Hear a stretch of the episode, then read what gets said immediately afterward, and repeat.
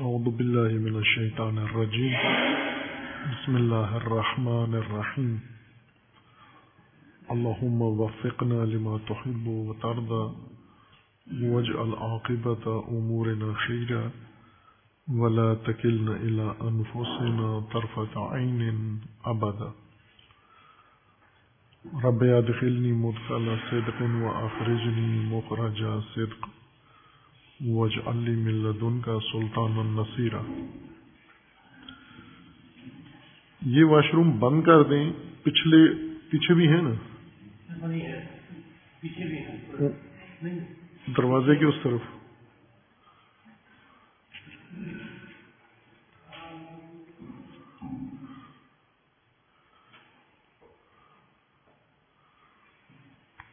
اس طرف کھڑا کر دیں بندہ نا جو رہنمائی کرے وہاں۔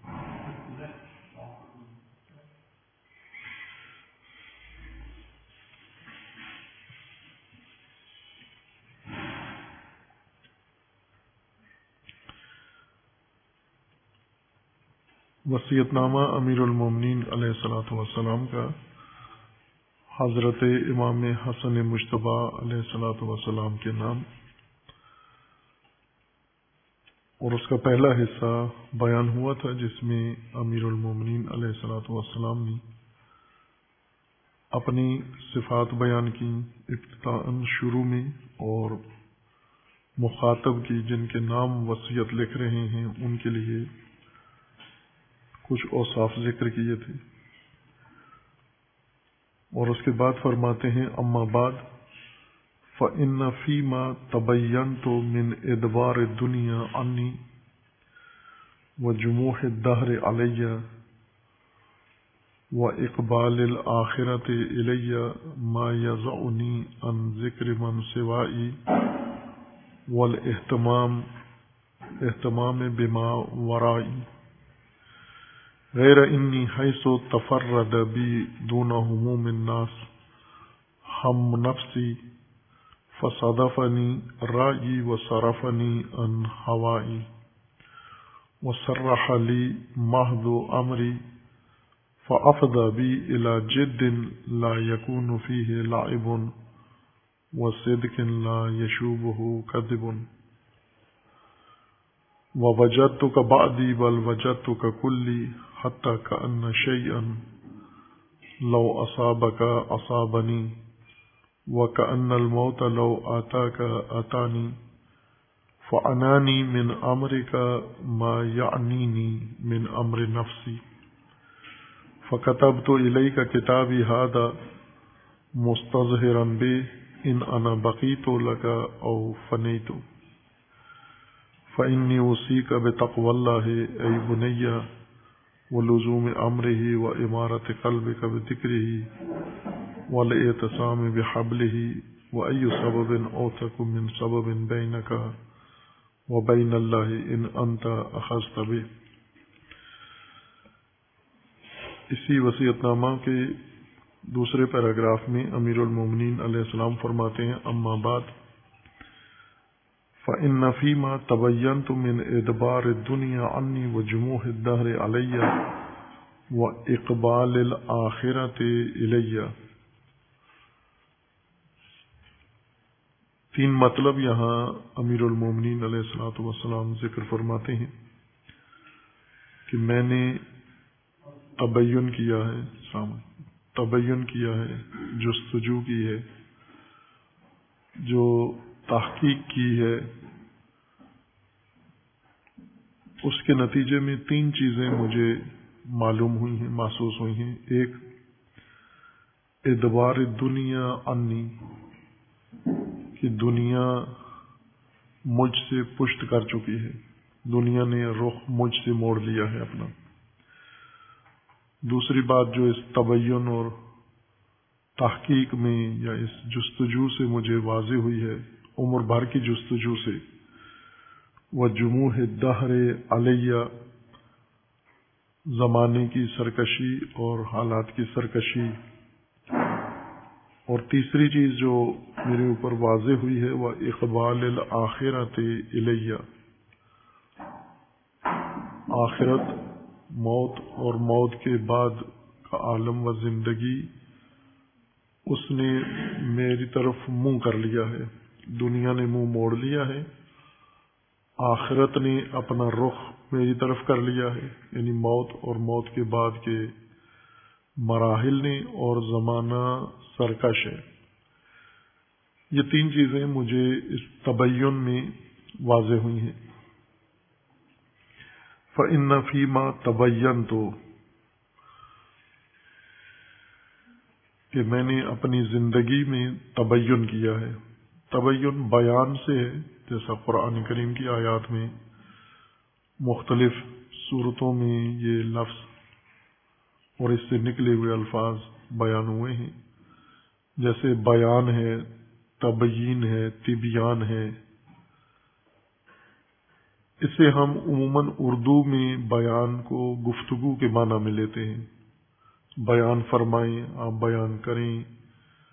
فلاں بیان کر رہا ہے، یہ ان کا بیان ہے۔ یا میں نے بیان کر دیا ہے، بیان سے مراد ہم لیتے ہیں اردو میں کہنا، بتانا، گفتگو کرنا۔ لیکن عربی لفظ ہے یہ، عربی میں کلام الگ مطلب ہے مانا ہے اور بیان الگ مطلب کو کہتے ہیں۔ اور ممکن ہے کلام کے ذریعے سے کوئی چیز بیان ہو، لیکن بیان قول یا گفتگو کے معنی میں نہیں ہے۔ بیان وضاحت کو کہتے ہیں اور بیان کے مقابلے میں جو صفت ہوتی ہے وہ ہے ابہام۔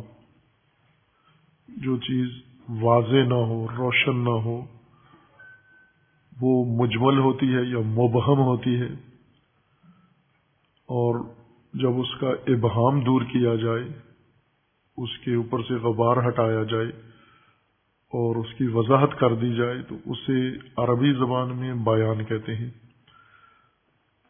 اصل لفظ جس سے یہ بیان اور تبین نکلا ہے وہ ہے بین۔ بین، بے، یہ اور نون، اردو ہجا کے مطابق۔ تین لفظ سے، تین حرفوں سے یہ لفظ بنتا ہے بین۔ پھر اس سے یہ سارے الفاظ نکلتے ہیں۔ اس لفظ کا مطلب یہ ہوتا ہے کہ آپ نے جدائی ڈال دی یعنی دو چیزوں کے درمیان بین، بینونت پیدا کر جدائی ڈال دی۔ جیسے کہتے ہیں نا، بین، ان دو کے بین میں درمیان کے معنی میں کرتے ہیں۔ یعنی وہ جو درمیانی فاصلہ ہوتا ہے، اس کو بین کہتے ہیں۔ جن چیزوں کے اوپر پردہ پڑا ہوا ہوتا ہے، غبار پڑا ہوا ہوتا ہے، یا انسان گفتگو جب کر رہا ہوتا ہے، کوئی بات کرنا چاہتا ہے، لیکن پورے طریقے سے اس کی وضاحت نہیں کرتا۔ کچھ باتیں کرتا ہے، کچھ نہیں کرتا۔ سننے والے کو اس کی مراد سمجھ میں نہیں آتی۔ یہ مطلب مبہم کہلاتا ہے۔ اس کے اندر ابہام ہے، وضاحت نہیں ہے۔ پھر ہم اسے وضاحت طلب کرتے ہیں۔ اردو میں کہتے ہیں، ذرا وضاحت فرمائیے۔ عربی میں کہا جاتا ہے، بین۔ اس کی ذرا وضاحت کریں، کھولیں اس بات کو۔ اور خدا و تعالیٰ نے انسان کو یہ طاقت دی ہے، وضاحت کی بات کو کھولنے کی۔ اور اسے سورہ رحمان میں بھی ایک نعمت، علامہ البیان۔ اللہ تعالیٰ نے انسان کے لیے ایک بڑی اچھی صفت، نعمت کے طور پر اس کو ذکر کیا ہے۔ اور قرآن کریم میں بھی اللہ تعالی نے اپنی آیات کی تبیین کا حکم دیا ہے یا آیات بینات، واضح و روشن آیات۔ وہ ضروری نہیں کہ لفظی آیات ہوں، بلکہ اگر حقائق ہیں، موجودات ہیں، مخلوقات ہیں اور وہ واضح ہیں، روشن ہیں، انہیں آیت بین کہتے ہیں۔ بین یعنی کھلی نشانی، واضح، جس کے بارے میں انسان کو کوئی ابہام نہ ہو، اس کو دیکھنے سے اس کی ساری حقیقت انسان کو سمجھ میں آ جائے، سننے سے ساری حقیقت سمجھ میں آ جائے۔ یا جب آپ بیان کر رہے ہیں، پیش کر رہے ہیں، تو اس طرح سے واضح کر کے مراد اپنی بیان پیش کریں کہ سننے والے کو آپ کی ساری مراد سمجھ میں آ جائے، وہ حقیقت تک پہنچ جائے۔ اس میں کوئی ابہام اور اجمال نہ رہے۔ اسی سے ایک لفظ بنا ہے جو قرآن کریم میں استعمال ہوا ہے، تبین۔ آیا کریمہ ہے قرآن کریم میں کہ ان جا کا فاسکن فتبینو، اگر آپ کے پاس کوئی فاسق انسان خبر لے کر آئے، کوئی بات پہنچائے آپ تک، یہ قرآن کا روزمرہ کا مومنین کی زندگی کا فارمولہ ہے، ہدایت ہے کہ فاسق انسان اگر آپ کو کوئی میسج کرتا ہے، کوئی خبر پہنچاتا ہے، کوئی بات پہنچاتا ہے، تو آپ فوراً اس کی بات کو قبول نہ کرو، تصدیق نہ کرو، بلکہ قرآن میں ہے فتب پہلے اس کی تحقیق کرو، جستجو کرو، وضاحت کرو کہ یہ بات اس کی ٹھیک ہے، حقیقت ہے یا جھوٹ ہے۔ اس نے من گڑت یہ بات بتائی ہے۔ اور فاسق سے مراد وہ نہیں ہوتا جو جس سے ہمیں نفرت ہے، اس کو نہیں فاسق کہتے۔ فاسق انسان کہتے ہیں جو الہی حدود کی پابندی نہیں کرتا۔ فسق عربی زبان میں لغت میں کھجور کی گٹھلی کے باہر آ جانے کو کہتے ہیں۔ کھجور پھٹ جاتی ہے جب اور وہ گٹھلی باہر آ جائے، اس کو کہتے ہیں فسقت و تمر کھجور باہر آ گئی پھٹ کے۔ اسی کو انسان کے رویے کے لیے استعمال کیا گیا ہے۔ اس لفظ کو فاسق جو حدود اللہ نے اس کے لیے مقرر کی ہیں زندگی کی، انہیں سے باہر آ جائے۔ زندگی گزار رہا ہو، لیکن حدود سے باہر زندگی گزار رہا ہو۔ جو اللہ تعالی نے حدیں قائم کی ہیں، حرام کی، حلال کی، جائز کی، ناجائز کی، ان سے باہر آ کر زندگی گزار رہا ہو، اس انسان کو فاسق انسان کہتے ہیں۔ ایسا انسان جو ہمیں پتا ہے کہ حدود الہیہ میں زندگی نہیں گزارتا، نہ بولتے ہوئے ادب حد کا خیال رکھتا ہے کہ مجھے کیا چیز کہنا جائز ہے، کیا ناجائز ہے۔ جھوٹ بولتے ہوئے نہیں جھجکتا، نہیں شرماتا۔ اپنے مفاد کے لیے، اپنے فائدے کے لیے جھوٹ بھی بولتا ہے، بہتان بھی لگاتا ہے، غلط باتیں بھی کرتا ہے، افواہیں بھی پھیلاتا ہے، سنی سنائی باتیں بھی آگے منتقل کر دیتا ہے۔ اس قسم کا انسان جب آپ تک کوئی خبر پہنچائے کوئی خبر بھی، آپ کے دنیا کی خبر ہو، دین کی خبر ہو، ضروری نہیں کہ دینی باتیں پہنچائے۔ دنیاوی امور بھی اگر فاصے کے انسان آپ تک پہنچاتا ہے تو آپ تبین کرو فتبین یعنی تحقیق کرو، جستجو کرو، وضاحت کرو معاملے کی۔ جیسا یہ کہہ رہا ہے ویسا ہی ہے، یا حقیقت اس کے الٹ ہے، حقیقت اس کے برخلاف ہے۔ یہ تبین وضاحت کے لیے ہے، لیکن وضاحت چیزوں کی مختلف طریقوں سے ہوتی ہے۔ کسی کی وضاحت جستجو کرنے سے ہوتی ہے، کسی چیز کی وضاحت اس کے مزید تشریح کرنے سے ہوتی ہے۔ کسی چیز کی وضاحت جو حصہ رہ گیا ہے، وہ بیان کرنے سے ہوتی ہے۔ وضاحت کی نوعیت ہے، جیسی آپ کی مراد ہے، اسی طرح کی اس کی وضاحت ہوتی ہے۔ امیر المومنین فرماتے ہیں کہ میں نے تبین کیا ہے اپنی زندگی میں۔ اپنی زندگی کو میں نے ٹٹولا ہے، جانچا ہے، کھنگالا ہے اپنی زندگی کو۔ اور زندگی سے جڑے ہوئے جتنے مسائل ہیں، ان سب کو میں نے تولا ہے، دیکھا ہے۔ اور اس تبین میں مجھے تین چیزیں کشف ہوئی ہیں۔ ایک یہ ہے کہ دنیا مجھ سے منہ مو موڑ چکی ہے۔ دوسرا یہ کہ آخرت نے میری طرف رخ کر لیا موت نے رخ کر لیا ہے۔ دنیا سے مراد یعنی زندگی زندگی نے منہ موڑ لیا ہے۔ اب جانے کی تیاریاں کر رہی ہے، زندگی ساتھ چھوڑنے کی تیاریاں کر رہی ہے۔ اور موت میری طرف آ رہی ہے۔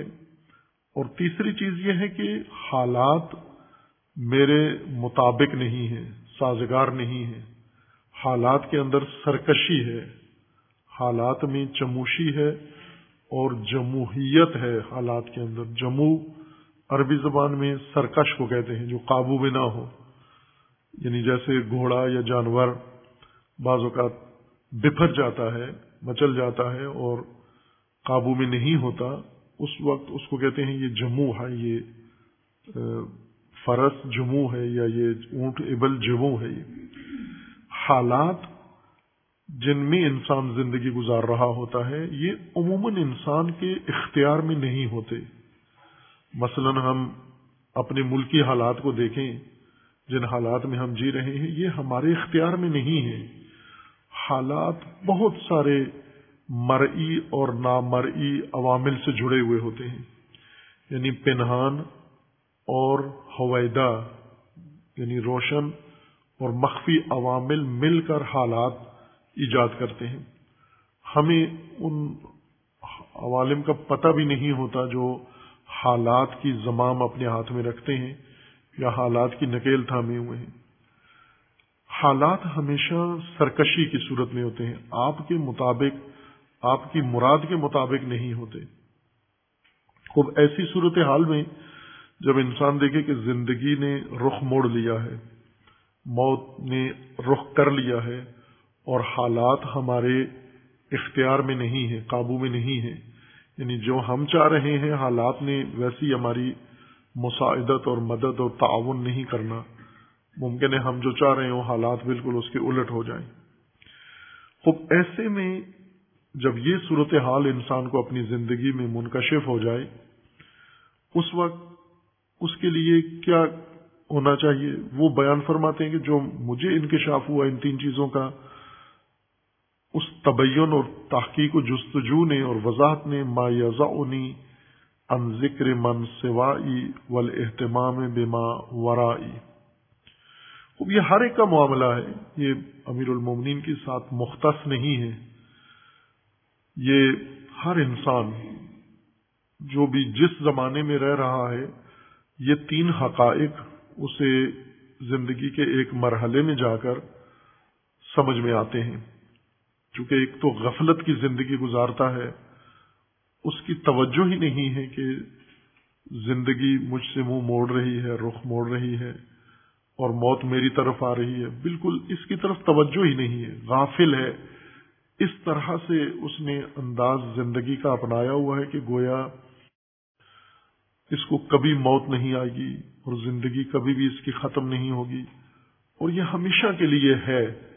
اور اس طرح سے زندگی گزار رہا ہے یا باتیں اس طرح سے کرتا ہے جیسے حالات کی نکیل لگام اس کے ہاتھ میں ہے اور یہ جدر چاہے حالات کا رخ موڑ دے۔ ایسے انسان زندگی گزارتا ہے۔ یہ انسان ان حوادث کا جب شکار ہوتا ہے یعنی اس کے لیے اچانک ہوتا ہے سب کچھ، لیکن جس نے تبین کر لیا ہے، تحقیق کر لی ہے تجربہ کر لیا ہے، اس کے لیے یہ سب کچھ اچانک نہیں ہوتا، بلکہ وہ منتظر ہوتا ہے۔ ایک یہ کہ زندگی نے رخ موڑ لیا موڑ لیا ہے۔ دوسرا، موت نے آ جانا ہے۔ اور موت کا منتظر ہوتا ہے، انتظار کر رہا ہوتا ہے۔ اور زندگی کے دن گن رہا ہے کہ یہ زندگی میرے ہاتھ سے نکل رہی ہے، جا رہی ہے۔ اور حالات جن پر میں بھروسہ کیے ہوئے ہوں، یا میں نے اپنے آپ کو حالات کے سپرد کر دیا ہے، ان حالات کی لگام میرے ہاتھ میں نہیں ہے۔ ایک اور خطبے میں امیر المومنین کا فرمانا ہے کہ انسان ایسے گھوڑوں پر سوار ہو جاتا ہے زندگی میں بسا اوقات، جیسے گناہ ہیں، معصیتیں ہیں، شہوتیں ہیں، ان گھوڑوں کی لگام انسان کے ہاتھ میں نہیں ہوتی، نہ پاؤں رکاب میں ہوتے ہیں اور نہ ہاتھ لگام پر ہوتے ہیں، باغ پر ہوتے ہیں اور یہ گھوڑے دوڑتے چلے جاتے ہیں۔ جدھر ان کی مرضی ہے، یہ مست گھوڑے ہیں۔ شہوتیں، گناہ اور خواہشات، اور یہ انسان کو ایسی جگہ جا کر پٹخ دیتے ہیں جہاں سے بچنے کا کوئی امکان نہیں ہے۔ حالات بھی اسی طرح کے گھوڑے ہیں، چموش، وحشی بے قابو حالات۔ اس میں انسان نے زندگی گزارنی ہے۔ خوب، اب امیر المومنین اس وسیعت نامہ میں اپنی زندگی کو تجزیہ کر کے اور اپنے حالات کے اندر تبین کر کے، وضاحت کر کے، کھول کے حالات کو، اور اس میں سے اپنے لیے بیان فرماتے ہیں کہ میں نے اس صورت حال میں کیا کیا ہے۔ یعنی بیٹے کو یا فرزند کو یا اپنے پیروکاروں کو، مومنین کو یہ سمجھا رہے ہیں کہ آپ کے لیے بھی ایسا ہی ہے۔ یوں نہیں کہ یہ امر مختص ہے میرے ساتھ، میری زندگی نے رخ موڑ لیا ہے۔ آپ کی زندگیوں نے بھی رخ موڑا ہوا ہے اور آپ کی موت آپ کی طرف آ رہی ہے۔ جیسا میں نے اشارہ کیا تھا پہلے کہ جنگ سفین کے بعد امیر المومنین کی زندگی میں بڑا ایک انقلاب آیا، ایک تحول آیا۔ امیر المومنین کے رویے میں، امیر المومنین کی گفتگو میں، لہجے میں وہ ایک بڑا حادثہ تھا، تلخ حادثہ تھا امیر المومنین کے لیے۔ اس حادثے میں جو کچھ پیش آیا وہ پیش بینی شدہ نہیں تھا۔ یعنی یوں نہیں تھا کہ پہلے سے پتا تھا کہ یہ ہوگا۔ وہ حادثہ جنگ سفین کا باغیوں کے خلاف تھا، شامی بغاوت کے خلاف اس بغاوت کو ختم کرنے کے لیے اقدام تھا۔ لیکن اس کے اندر لشکر بغات نے جو حربے استعمال کیے اور پھر امیر المومنین کے لشکر کی جو کمزوریاں سامنے آئیں اور مسائل سامنے آئی یہ لشکر تقسیم ہو گیا۔ ان میں سے بارہ ہزار لشکر امیر المومنین کا امیر المومنین کے مخالف ہو گیا وہاں پر۔ اور خوارج کے نام سے وہ شامی باغیوں سے زیادہ متشدد لشکر امیر المومنین کے لشکر کے اندر سے پھوٹ پڑا، نکل پڑا۔ یعنی اپنی جماعت سے اتنا متشدد لشکر امیر المومنین کے مقابلے میں آ گیا۔ ان حوادث نے امیر المومنین علیہ السلام کی زندگی میں ایک بہت تبدیلی ایجاد کی اور فوراً جنگ سے واپسی پر یہ وسیعت نامہ تحریر فرمایا اور اس کے اندر یہ فرماتے ہیں کہ میں نے یہ دیکھ لیا ہے، جان لیا ہے اور بات میرے لیے ثابت ہو گئی ہے کہ میری زندگی نے رخ موڑ لیا ہے۔ میں نے ادبار دنیا انی، دنیا نے میرا رخ موڑ لیا ہے۔ ابھی یعنی امیر المومنین کو اندازہ ہو گیا تھا کہ اب میں زیادہ عرصہ مہلت نہیں میرے پاس زندہ رہنے کی۔ کسی وقت بھی وہ واقعہ موت کا، شہادت کا رونما ہو جائے گا۔ جنگ سفین کے حالات نے بھائی کہ یہ پہلی جنگ نہیں تھی امیر المومنین کی، اس سے پہلے دشوار جنگیں امیر المومنین نے لڑی۔ یہ آسان جنگ تھی نسبتاً۔ چونکہ اس جنگ میں امیر المومنین کے مقابلے کے لیے کوئی آمادگی شامیوں میں نہیں تھی۔ سوائے ہیلوں کے، مکر کے، فریب کے، دھوکے کے اور کوئی ان کے پاس ذریعہ نہیں تھا امیر المومنین کا مقابلہ کرنے کے لیے۔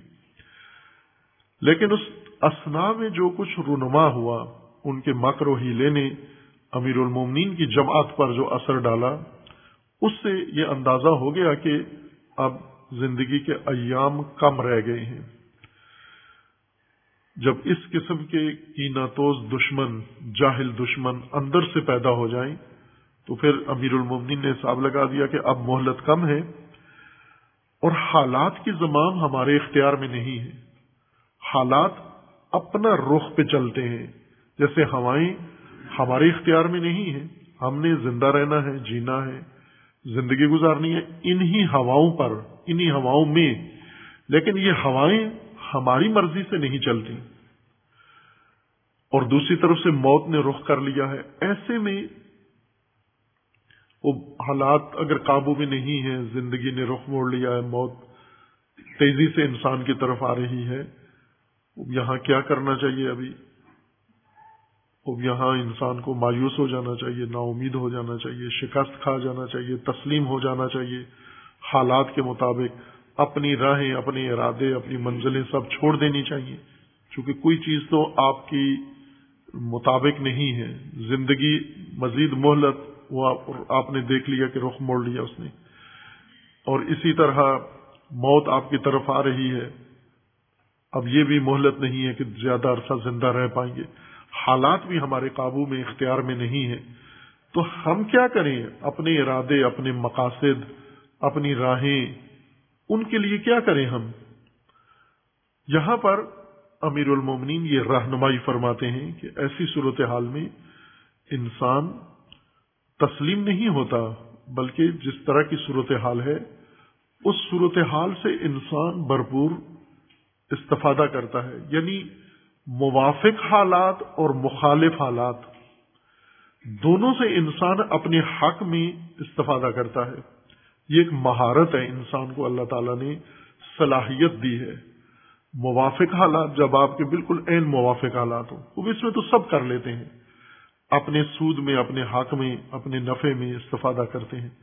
لیکن جب حالات آپ کے ساتھ مطابقت نہیں رکھتے، پھر کیا کریں ہم؟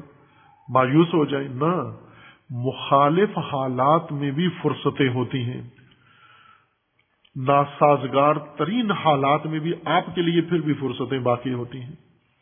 آپ ان فرصتوں کو تلاش کریں۔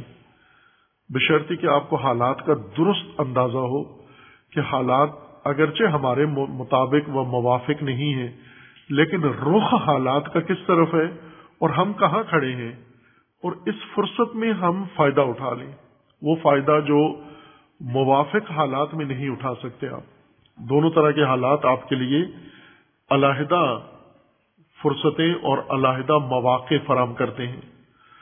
امیر المن فرماتے کہ اس صورت حال میں جو میں نے کیا ہے کام یا جو مجھے فرصت ملی ہے غنیمت، وہ یہ ہے کہ تبین تو جو چیز اس تبین کے نتیجے میں میرے لیے واضح ہوئی ہے، وہ یہ ہے کہ ما یزا اونی ان ذکر من سوائی ول اہتمام بما ورائی۔ پہلے میں نے اپنے اوقات تقسیم کیے ہوئے تھے۔ پہلے میں نے اپنے ارادے تقسیم کیے ہوئے تھے۔ پہلے میں نے اپنی نیتیں تقسیم کی ہوئی تھی۔ مختلف چیزوں میں میری دلچسپی تھی۔ مختلف امور میں انجام دے رہا تھا۔ اور میرا وقت بھی تقسیم تھا، میری صلاحیتیں بھی تقسیم تھیں، میرے اوقات بھی تقسیم شدہ تھے۔ میں ہر چیز میں دقت کر رہا تھا۔ لیکن اس صورتحال میں جب حالات کا رخ بھی ناسازگاری پہ چلا گیا، حالات میں چموشی اور حالات میں ناسازگاری آ گئی ہے، وحشت آ گئی ہے اور زندگی نے رخ موڑ لیا اور موت آ رہی ہے، ایسے میں ایک فرصت اور مجھے میسر آئی ہے اور وہ فرصت یہ ہے کہ اب میں اپنی فکر کو، اپنے اوقات کو اور اپنے ارادوں کو، اپنی نیتوں کو سمیٹوں۔ بعض اوقات انسان کچھ چیز پھیلاتا ہے اور بعض اوقات ضرورت پڑنے پر اس پھیلی ہوئی چیز کو سمیٹتا ہے انسان۔ بعض اوقات آپ اپنا کاروبار بہت پھیلا دیتے ہیں۔ پھر احساس ہوتا ہے کہ نہیں، اب قابو سے باہر ہو رہا ہے۔ نقصان کا خطرہ ہے، مسائل ہیں۔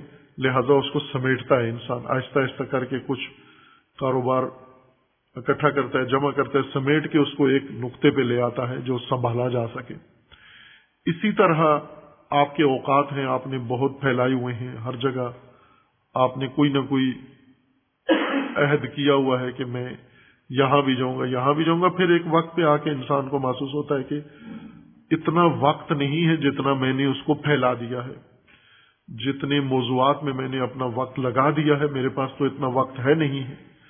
یا صلاحیتیں اپنی ہیں جو مختلف جگہوں پر میں نے صرف کر دی ہیں۔ میرے پاس تو اتنی صلاحیتیں نہیں ہیں۔ سرمایہ ہے جو میں نے بہت جگہوں پر منتشر کر دیا ہے، پھیلا دیا ہے۔ اتنا تو سرمایہ ہے نہیں میرے پاس، میں سارے کو کر سکوں۔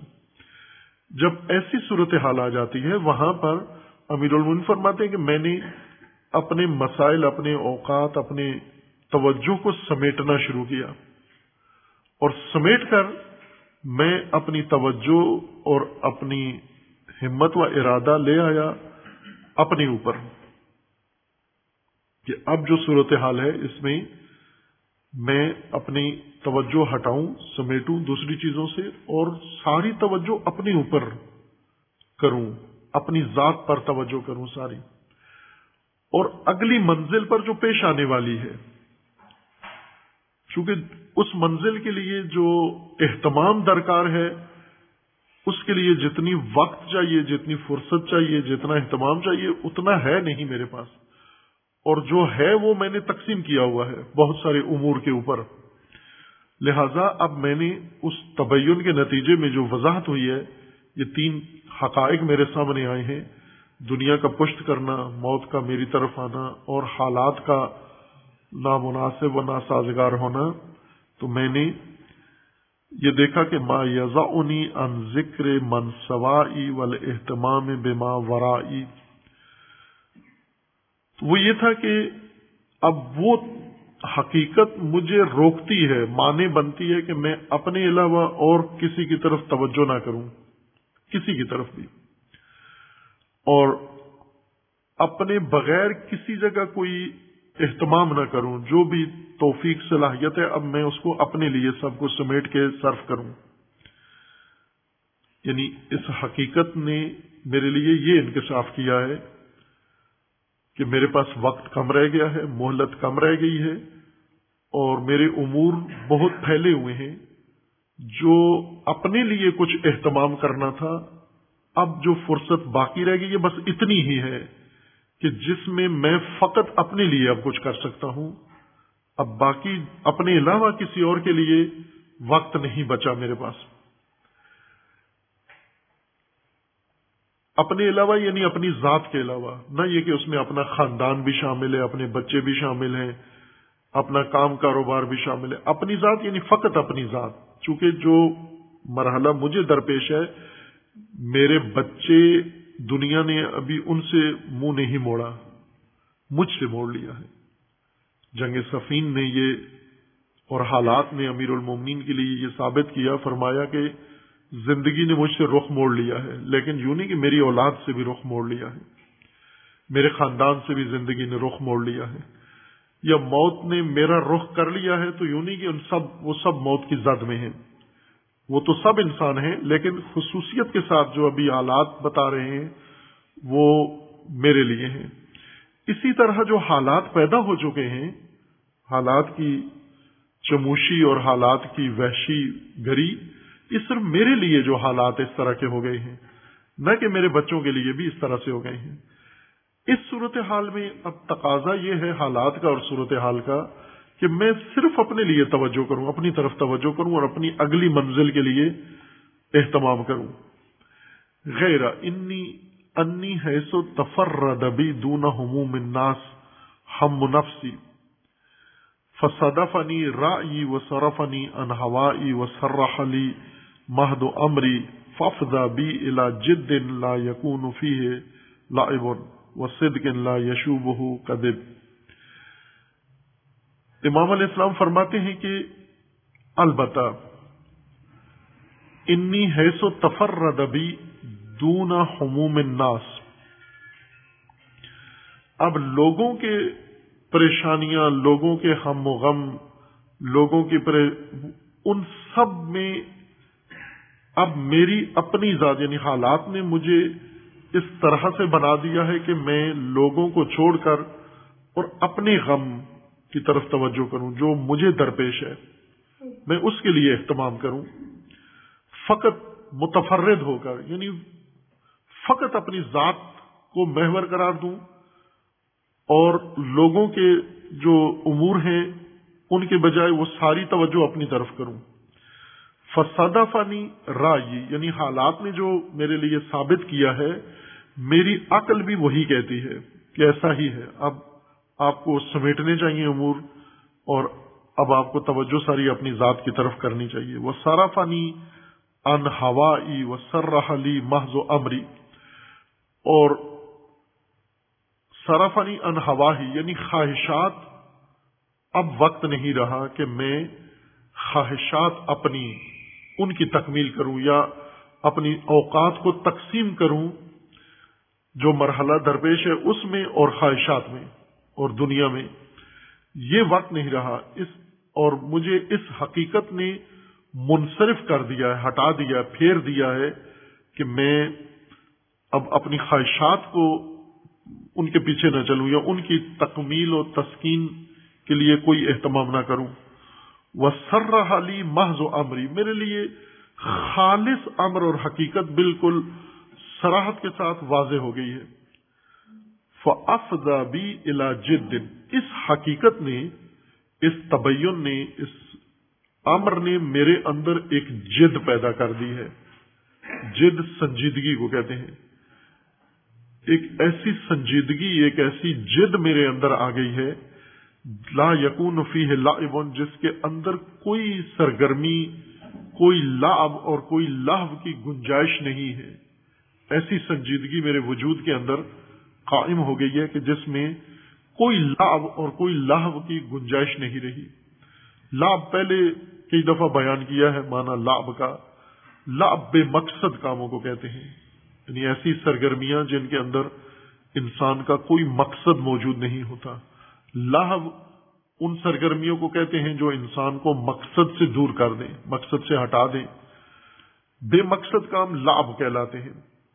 امیر المومن فرماتے ہیں کہ حالات نے یا اس صورت حال نے ایسی سنجیدگی میرے نفس کے اندر پیدا کر لی ہے کہ لابھ کا کوئی گنجائش ہی نہیں رہی یہاں پر۔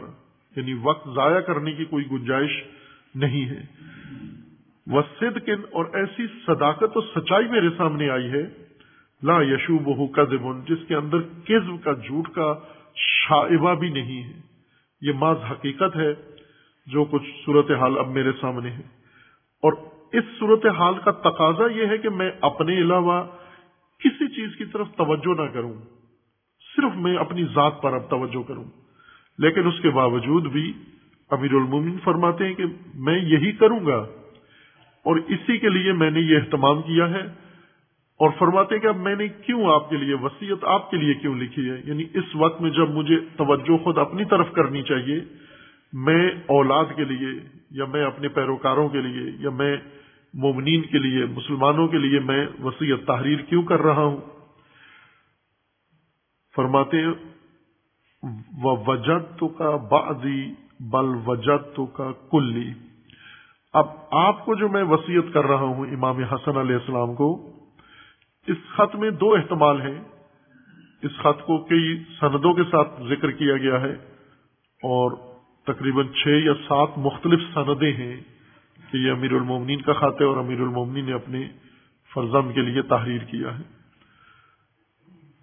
چھ سندوں میں اس کے بارے میں اتفاق ہے کہ یہ امام حسن علیہ السلام کے بارے میں ہے اور ایک روایت ایسی ہے جس میں یہ کہا گیا ہے کہ یہ محمد ابن حنفیہ کے بارے میں ہے۔ یعنی اس خط کا مخاطب محمد ابن حنفیہ ہے امام کے دوسرے بیٹے۔ وہ فرق نہیں پڑتا امام حسن علیہ السلام ہوں یا امام یا محمد ابن حنفیہ ہوں، دونوں ہی امیر المومنین کی اولاد ہیں۔ اس لحاظ سے کوئی فرق نہیں پڑتا۔ پھر اس کے اندر اور بھی مباحث ہیں بہت ساری جو اسنا میں اگر مناسب ہوا، میں عرض کر دوں گا۔ ایک یہ ہے کہ بعض کے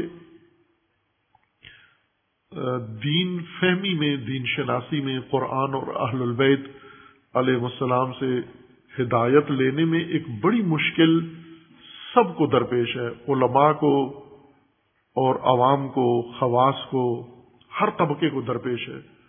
اور وہ یہ ہے کہ دین کے بارے میں، دینی موضوعات میں، دینی مسائل میں ہم نے دین پڑھنے سے پہلے جو مفروضے بنائے ہوئے ہیں، یہ سب سے بڑی رکاوٹ ہے دین شناسی میں۔ یعنی اس سے پہلے کہ ہم دین سیکھنا شروع کریں، دین پڑھنا شروع کریں، قرآن پڑھنے سے پہلے قرآنی موضوعات کے متعلق ہمارے ذہن میں مفروضے پہلے سے بنے ہوئے ہیں۔ وہ مفروضے بچپن میں گھر سے شروع ہوئے بننا، پھر اس کے بعد جو جو ہم بڑھتے، بڑے ہوتے گئے اور ماحول بڑا ملتا گیا۔ اس بڑے ماحول میں یہ مفروضے بنتے گئے، بڑھتے گئے، اضافہ ہوتا گیا ان میں۔ پھر اس کے بعد جب ہم دینی مجالس و محافل میں آنا شروع کیا، یہ مفروضے اور پختتر ہوتے گئے اور بڑھتے گئے، اضافہ ہوتا گیا۔ ابھی تک ہم نے دین شروع نہیں کیا، سمجھنا۔ دین کے متعلق لوگوں کی باتیں، دین کے متعلق ذہنیتیں، یہ ہمیں ملتا رہا اور اس نے ہمارے ذہن پختہ کر دیے ہیں دینی موضوعات کے بارے میں۔ اب جب قرآن کی طرف ہم آتے ہیں اور بعض اوقات قرآن سمجھ میں آ جاتا ہے ہمیں، جب قرآن سمجھ میں آتا ہے تو ہمیں خود محسوس ہوتا ہے کہ میرے جو ذہنی مفروضے ہیں، یہ اس کے تو خلاف ہے یہ بات۔ یہ تو کچھ اور قرآن میں کچھ اور ہے، میرے ذہن میں کچھ اور بیٹھا ہوا ہے۔ روایت میں کچھ اور ہے، میرے ذہن میں کچھ اور بیٹھا ہوا ہے۔ نہج البلاغا میں کچھ اور بات ہے، میرے ذہن میں کچھ اور بات ہے۔ یہ کثرت سے ہوتا ہے۔ اگر سمجھ میں آئے ہمیں قرآن اور احادیث اگر سمجھ میں نہ سمجھ میں آئی، تو پھر تو یہی لگتا ہے کہ جو میرے ذہن میں ہے وہی قرآن میں ہے، اور جو میرے ذہن میں ہے وہی نہج البلاغا میں ہے، جو میرے ذہن میں ہے وہی دین ہے سارا۔ اگر سمجھ میں نہ آئے، نہ سمجھنے کی یہ خوبی ہے، یہ سہولت ہے کہ انسان کو قرآن اپنے مطابق لگتا ہے کہ جو میں کہتا ہوں، قرآن بھی وہی کہتا ہے۔ لیکن اگر قرآن سمجھ میں آئی، پھر یہ مشکل شروع ہو جاتی ہے۔ کہ میرے ذہن میں تو اور بات بیٹھی ہوئی ہے، یہ قرآن کچھ اور فرما رہا ہے۔ میرے ذہن میں مفروضہ کچھ اور ہے، نہج البلاغا میں کچھ اور بات ہو رہی ہے۔ جب اس مخمسے میں ہم پہنچتے ہیں، تو اپنا ذہن بدلنا یعنی یہ کہنا کہ میرے ذہن میں ممکن ہے غلط بات آ گئی ہو اور غیر مصدقہ بات ہو، اتنی جرت ہم میں نہیں ہے کہ اپنی خطا کا حکم صادر کر سکیں۔ یہ نہیں، ناممکن کام ہے یہ۔ اس میں ہمیں اپنی توہین نظر آتی ہے، اس میں ہمیں اپنی دنیا تباہ نظر آتی ہے، تاریخ۔ آسان طریقے کی قرآن ہے بولتا تو نہیں ہے کتاب ہے۔ اسی کو تبدیل کر دو، اسی کو کچھ ہیر پھیر اس میں کر دو، اسی کی تعویل کر دو۔ نہج البلاغا کو تعویل کر دو، کہو اس سے مراد یہ ہے۔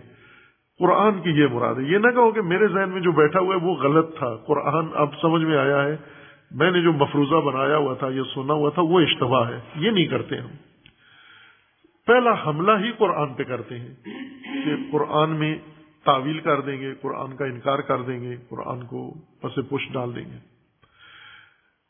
اب نہج البلاغا کے بارے میں اہل سنت کے ہاں چند خطبے اہل سنت کو بہت کھٹکتے ہیں۔ جیسے تیسرا خطبہ ہے نہج البلاغا کا۔ اس خطبے کی وجہ سے وہ پوری کتاب کا تمام خطبوں کا انکار کر دیتے ہیں۔ بڑے بڑے محققین، علماء ان کے، جنہیں یقین ہے کہ یہ علی علیہ السلام کا کلام ہے، لیکن وہ خطبہ ایسا ہے، مضمون ایسا ہے جو ان کے مفروضوں کے مطابق نہیں ہے۔ جو ان کے مفروضے ہیں، جو انہوں نے قرآن اور دین سے ہٹ کے بنائے ہوئے ہیں، علماء کے کہنے پہ، یا باقی جو سلسلے رہے ہیں ان کے اپنی احادیث کے راویوں کے کہنے پہ، وہ اس کے ساتھ خطبہ سازگار نہیں ہے، اس لیے وہ یہ نہیں کہتے کہ مولا علی جب یہ فرما رہے ہیں تو ہم اپنے نظر ثانی، اپنے ذہن میں، اپنے مفروضے میں کریں۔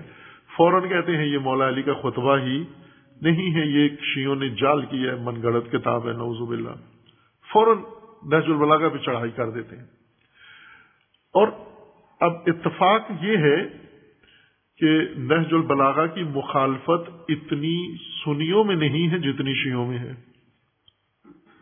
چونکہ نہج البلاغا کے ایک دو خطبے اہل سنت کے خلاف جاتے ہیں یعنی اہل سنت کے مفروضوں کے خلاف۔ اور نہج البلاغا کا ہر خطبہ شیعہ مفروضوں کے خلاف جاتا ہے۔ اس لیے نہج البلاغا پڑھتے بھی نہیں ہیں، نہج البلاغا کی طرف رجوع بھی نہیں کرتے۔ چونکہ وہ سارا ڈھانچہ ویران ہوتا ہے جو بنا ہوا ہے ذہن کے اندر۔ اس خط کے بارے میں بھی بعضوں نے یہی کہا کہ یہ خط اگر پڑھیں، خط لکھنے والے امام ہیں معصوم اور وہ اپنے بارے میں کہہ رہے ہیں، من الوال دلفان المقر الزمان المدبر العمر یہ معصوم مولا علی جیسے جن کو لوگ نوزب اللہ اللہ کہہ رہے ہیں، یہ ان کی تو صفات نہیں ہو سکتی، بس یہ ان کا خود، ان کا خط ہی نہیں ہے۔ پھر اس کے بعد بیٹے کے نام، کس بیٹے کے نام جو چودہ صفات ہیں، وہ بیٹا جو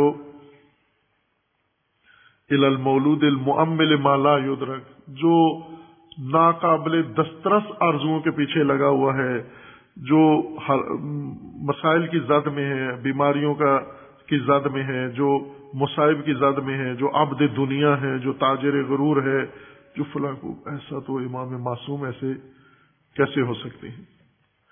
خوب، یہ وہ حقائق ہیں جو نہج البلاغہ کی محجوریت کا سبب ہے محجوریت یعنی متروک۔ نہج البلاغا کو چھوڑا ہوا ہے ہم نے۔ نہج البلاغا ہمارے نصاب کا حصہ نہیں ہے۔ ویسے ہم اس کے حامی ہیں، پڑھے بغیر۔ کہ یہ مولا علی کی کتاب ہے، یہ پابندی اس پہ نہیں لگنی چاہیے، چونکہ پچھلے سالوں میں یہ کام ہوا تھا۔ باقاعدہ طور پر بعضوں نے انہی خطبوں کو بنا کے اور نہج البلاغا کے اوپر ایف آئی آر کٹوا دی مولا علی پر، کہ اس کتاب پہ پابندی ہونی چاہیے۔ پھر کچھ لوگوں نے روکا کہ نہیں کرو یہ کام، غلط ہے۔ اس طرح تو صحیح بخاری پہ بھی پابندی لگ جائے گی۔ اس طرح تو ہر کتاب میں ایسی چیزیں ہیں جو کسی کے اعتقاد کے مطابق نہیں ہے تو یہ سب پہ پابندیاں لگ جائیں گی۔ انہوں نے وہ مواد بچانے کے لیے نہج البلاغا کا یہ ایف آئی آر کینسل کی کہ نہیں کٹنی چاہیے اور یہ نہج البلاغا جیسی بھی ہے، رائج رہے یہ۔ ایک شدید بحران شروع ہوا تھا۔ چار پانچ سال پہلے یا کچھ، اس سے کچھ پہلے چلے جائیں آپ۔ اب حقیقت تو یہ ہے کہ جو ہم سنتے ہیں مولا علی سے، اس کے مطابق اپنا ذہن بنائیں۔ نہ کہ اپنے ذہن کو بنیاد قرار دیں اور پھر نہج البلاغا کی ہر چیز میں شک کرنا شروع کر دیں ہم۔ یہاں سے اب مولا علی فرماتے ہیں کہ میں نے یہ حالات کا جائزہ لیا، حالات اس طرح کے ہیں۔ اور ان حالات میں میں نے یہ نتیجہ نکالا کہ اب مجھے اپنا وقت سمیٹنا چاہیے، اپنی توجہ سمیٹنی چاہیے، اپنے معاملات سمیٹنے چاہیے۔ اور اتنی فرصت رہ گئی ہے کہ میں فقط اپنی اگلی منزل کا اہتمام کروں اور باقی چھوڑ دوں میں سب کچھ۔ کسی اور کا غم لینے کے بجائے میں اپنا غم اب کروں، اپنی، اپنا ہم، اپنا غم دل میں رکھوں اس کی طرف توجہ کروں۔ لیکن پھر بھی فرماتے ہیں کہ میں نے آپ کے نام یہ خط لکھا ہے۔ کیوں لکھا ہے؟ وہ وجد تو کا بادی اب جس بیٹے کے نام بھی لکھا، لیکن یہ مسلم ہے کہ امیر المومنی نے اپنی اولاد کے نام یہ خط لکھا ہے۔ اور روایت، کثیر روایات ہیں کہ امام حسن علیہ السلام کے نام یہ خط لکھا ہے۔ وہ وجہ تو کبا دی اے فرزند، میں نے تجھے اپنا جز، اپنا باز، اپنا ایک حصہ پایا ہے۔ یعنی تو میری ذات کا ہی ایک حصہ ہے۔ میرے پاس جو وقت رہ گیا ہے وہ اتنا ہے کہ میں صرف اپنی ذات کی طرف توجہ کروں۔ اور جب ذات کی طرف توجہ کی تو تجھے میں نے اپنی ذات کا میں پایا کہ تو بھی میری ذات کا حصہ ہے۔ جو نہیں ہے کہ تو میری ذات سے باہر ہے۔ تو غیر ہے، تو بیگانہ ہے، تو دوسرا ہے کوئی۔ بلکہ تو میری ذات کا ہی ایک حصہ ہے۔ پل وجہ تو کا کل لی تو بعض حصہ نہیں ہے میری ذات کا۔ تو تمام ذات ہے میری، تو تمام جان ہے میری، تو مکمل میری ذات ہے۔ نہ کہ بعض یعنی یہ ایک اسلوب ہے بیان کا ارتقا کہ آپ ایک مرحلہ، ایک فضیلت بیان کریں، پھر اس سے اگلی بڑی صفت بیان کریں۔ امیر المومن فرماتے ہیں کہ ان حالات میں جب مجھے کسی کی طرف دھیان نہیں دینا چاہیے اور توجہ نہیں کرنی چاہیے، میں نے پھر بھی تیرے لیے یہ کتاب اور یہ خط لکھنا شروع کیا ہے۔ کیوں؟ کہ میں تجھے اپنی ذات سے باہر نہیں سمجھتا، تو میری ذات کا ہی بعض حصہ ہے۔ بلکہ تو کل ذات ہے میری، تو مکمل ذات ہے میری۔ بل وجہ تو کا کل لی حتیٰ اس حد تک تو میری ذات ہے، حتیٰ کا ان شعی ان لو اصاب کا اصابنی۔ اگر کوئی چیز مصیبت، کوئی ناگواری تجھے پیش آئی، تو وہ مجھے ناگواری پیش آئے گی، وہ میری ناگواری ہوگی۔ ان الموت لو آتا کا آتا نہیں اور اگر تجھے موت آئی تو اس کا مطلب ہے مجھے موت آئی ہے۔ اس قدر تو میرے ساتھ قریب ہے کہ تو میری بعض ذات ہے یا کل ذات ہے، اور اس طرح سے میری ذات ہے کہ جو کچھ تیرے ساتھ ہوا وہ میرے ساتھ ہوگا۔ اگر تجھے موت آئی تو سمجھو مجھے موت آئی ہے۔ اگر تجھے مصیبت پیش آئی تو مجھے مصیبت پیش آئی ہے۔ اگر تجھے مشکل پیش آئی تو مجھے مشکل پیش آئی ہے۔ فنانی من امر کا ما یعنی من امر نفسی تیرے امور، تیرے معاملات بھی میرے لیے اتنے ہی اہم ہو گئے جتنے میرے اپنی ذات کے معاملات تھے۔ یعنی اب اس گھڑی میں کہ جب مجھے اور کسی کی طرف توجہ نہیں کرنی چاہیے، میں تیری طرف توجہ کیوں کر رہا ہوں؟ تو کہ تو میری ذات ہے، تو میری جان ہے اور جو کچھ تجھے پیش آیا وہ مجھے پیش آئے گا۔ اس لیے میں تجھے ان اوقات، ان لمحات میں یہ جو باقی ماندہ وقت ہے، میں تیرے اوپر صرف کر رہا ہوں۔ فقتب تو الہی کا کتابی ہاضا یہ مکتوب، یہ خط، یہ وسیعت نامہ میں تیرے لیے تحریر کر رہا ہوں۔ مستظہرن بہی۔ ان انا بقی تو لکا او فنی تو اس نیت کے ساتھ کہ یہ تیرے کام آئے گا۔ یہ تیرے لیے رہنما نقطہ ہے زندگی کا۔ اور اس طرح سے رہنما ہے کہ اگر میں باقی رہا تو بھی تو نے زندگی اس کے مطابق گزارنی ہے۔ اور اگر میں چلا گیا دنیا سے، رخصت ہو گیا تو بھی تو نے زندگی اس خط کے مطابق، اس نصیحت اور اس وسیعت اور اس ہدایت کے مطابق تو نے زندگی گزارنی ہے۔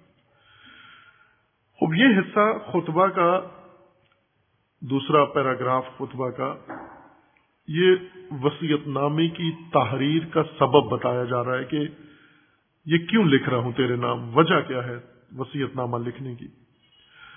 ہم عموماً ساری زندگی اپنی ذات کے علاوہ ہر چیز کی طرف توجہ کرتے ہوئے زندگی گزارتے ہیں۔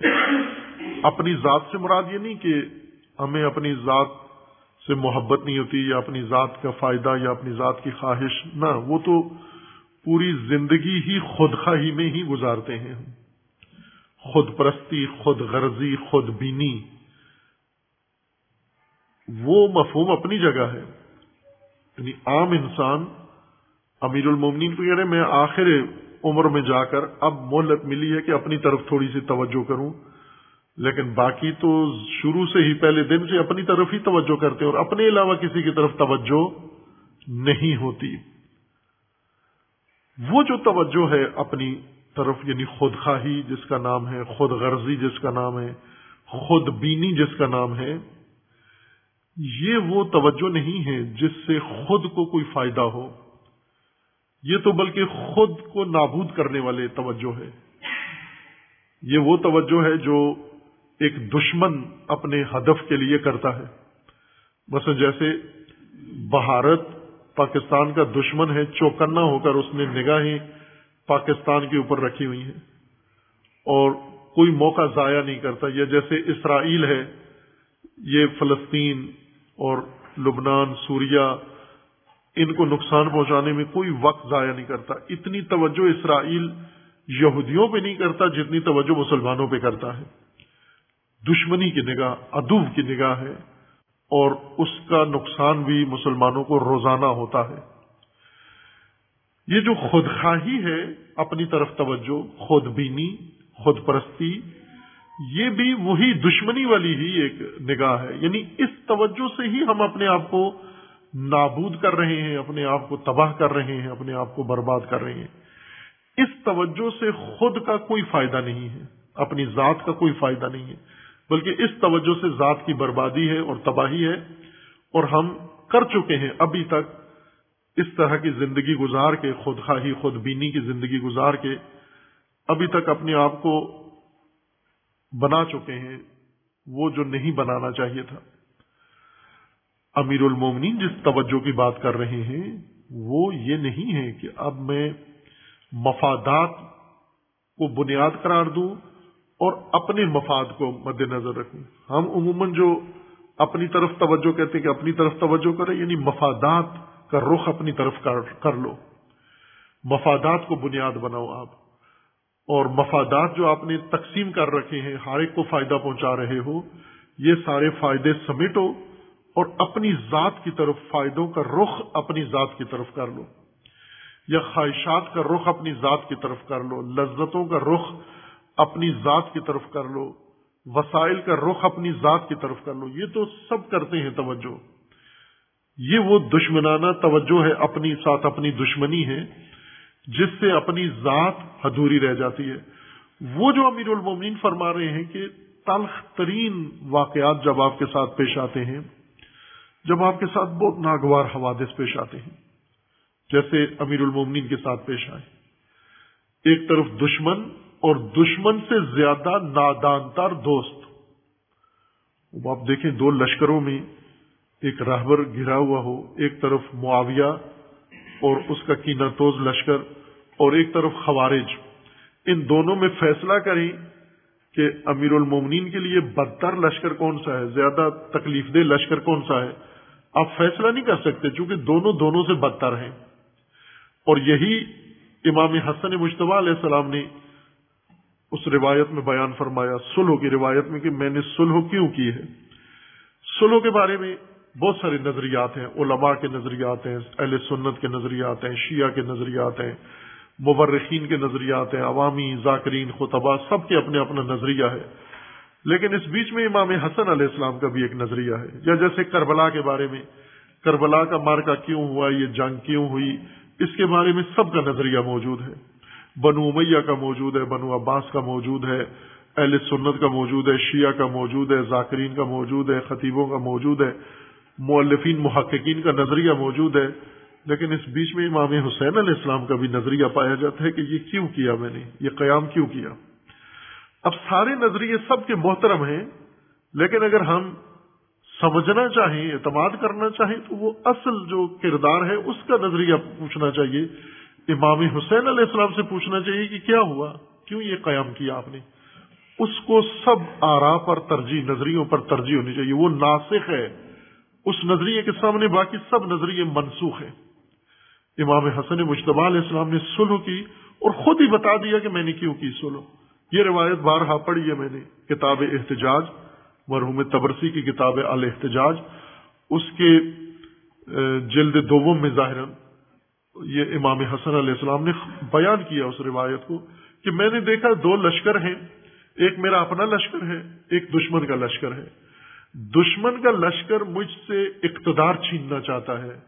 میرا اپنا لشکر مجھ سے عزت بھی چھیننا چاہتا ہے۔ میں نے ان دونوں کے منصوبے دیکھے، جائزہ لیا۔ بالکل یہی الفاظ ہیں۔ میں نے دونوں کا جائزہ لیا۔ وہ یہ چاہتے ہیں، یہ میرا اپنا لشکر یہ چاہتا ہے۔ تو فرمایا کہ مجھے دشمن کے لشکر میں اپنے لیے بہتری نظر آئی۔ میں نے اقتدار اس کو دے دیا اور باقی سب کچھ بچا لیا میں نے۔ لیکن یہ اپنا لشکر، اگر میں یہ سلو نہ کرتا، یہ اقتدار ان کو نہ سونپتا، تو اپنا لشکر مجھ پر ٹوٹ پڑتا۔ اور اپنے لشکر نے اقتدار بھی دے دینا تھا اور باقی بھی سب کچھ دے دینا تھا جو امام نے بچا لیا۔ وہ آپ توجہ کریں گے جب ایک راہبر امام اس قسم کی صورت حال میں گرفتار ہو جائے اور اس نرغے میں آ جائے، یہاں کیا کرنا چاہیے اس کو؟ عموماً عام لوگ ان تلخیوں میں، ناگواریوں میں ہتھیار پھینک دیتے ہیں، میدان چھوڑ جاتے ہیں اور تشخیص نہیں دیتے۔ یا اگر کوئی قدم اٹھائیں بھی، چونکہ ناگواریوں میں، اضطرابات میں انسان صحیح فیصلے نہیں کر سکتا۔ جب غضب ہو دباؤ میں ہو انسان، شدید دباؤ میں کبھی فیصلے نہ کیا کریں۔ کبھی بھی صحیح فیصلہ نہیں کر سکیں گے آپ۔ اتہ ایک جسمانی دباؤ جو نماز کے لیے اس کی ممانعت کی گئی ہے کہ اس حالت میں دباؤ میں نماز نہ پڑھو۔ اگر آپ کو حاجت ہے، واش روم جانا ہے آپ نے، اور شدید دباؤ ہے آپ کا۔ بعض لوگ وضو بچانے کی لالچ میں اسی دباؤ میں نماز جلدی جلدی پڑھ لیتے ہیں تاکہ دوبارہ وضو نہ کرنا پڑے۔ روکا گیا ہے کہ اس دباؤ میں نہ پڑو نہیں ہوتی۔ چونکہ ساری توجہ تو اس نے آپ کی مبزول کی ہوئی ہے اپنی طرف۔ ساری توجہ تو ادھر لگی ہوئی ہے آپ کی، وہ کنٹرول کسی طرح سے نماز کے اندر جس طرح کبھی وزن بدلتے ہو نا، کبھی اس پاؤں پہ کھڑے ہوتے ہو، کبھی اس پاؤں پہ کھڑے ہوتے ہو۔ ذرا وہ کنٹرول مشکل کام ہوتا ہے۔ تو آپ نماز تو نہیں پڑھ رہے ہو۔ آپ تو در حقیقت اپنی حاجت روک رہے ہو کہ کسی طرح نماز میں ہی نہ نکل جائیے۔ تو نماز تو نہیں ہو رہی، دباؤ میں ہو، دباؤ سے جا کے فری ہو، آزاد ہو جو پہلے واش روم جاؤ، جا کے دباؤ ختم کرو، پھر اس کے بعد ریلیکس ہو کے بالکل راحت، نفس مطمئنہ کے ساتھ اب نماز پڑھو۔ اب توجہ اللہ کی طرف جائے گی۔ دباؤ میں توجہ نہیں جاتی انسان کی، نہ نماز کی طرف، نہ اللہ کی طرف۔ خوب یہ ایک ابتدائی سا حکم ہے کہ دباؤ میں یہ کام بھی نہ کرو، دباؤ میں عبادتیں نہیں ہوتی، دباؤ میں فیصلے مت کرو، دباؤ میں یہ کام نہ، ہوتا ہے دباؤ، بعض لوگ زیادہ دباؤ لے لیتے ہیں، بعض نہیں لیتے دباؤ۔ یہ بھی ایک انسانوں کی صلاحیتوں میں فرق ہے۔ بعض انسان چھوٹے سے مسئلے سے بہت بڑا دباؤ لے لیتے ہیں۔ کسی نے گور کے دیکھ لیا، بس اس کو نیند بھی حرام ہو گئی اس کی کہ اس نے مجھے گور کے کیوں دیکھا؟ لیکن بعض ایسے ہیں کہ نہیں، انہیں پرواہ نہیں ہے۔ گور کے بلکہ آنکھیں بھی نکال کے باہر رکھ دے مجھے کوئی پرواہ نہیں ہے۔ وہ اپنا کام جاری رکھتے ہیں۔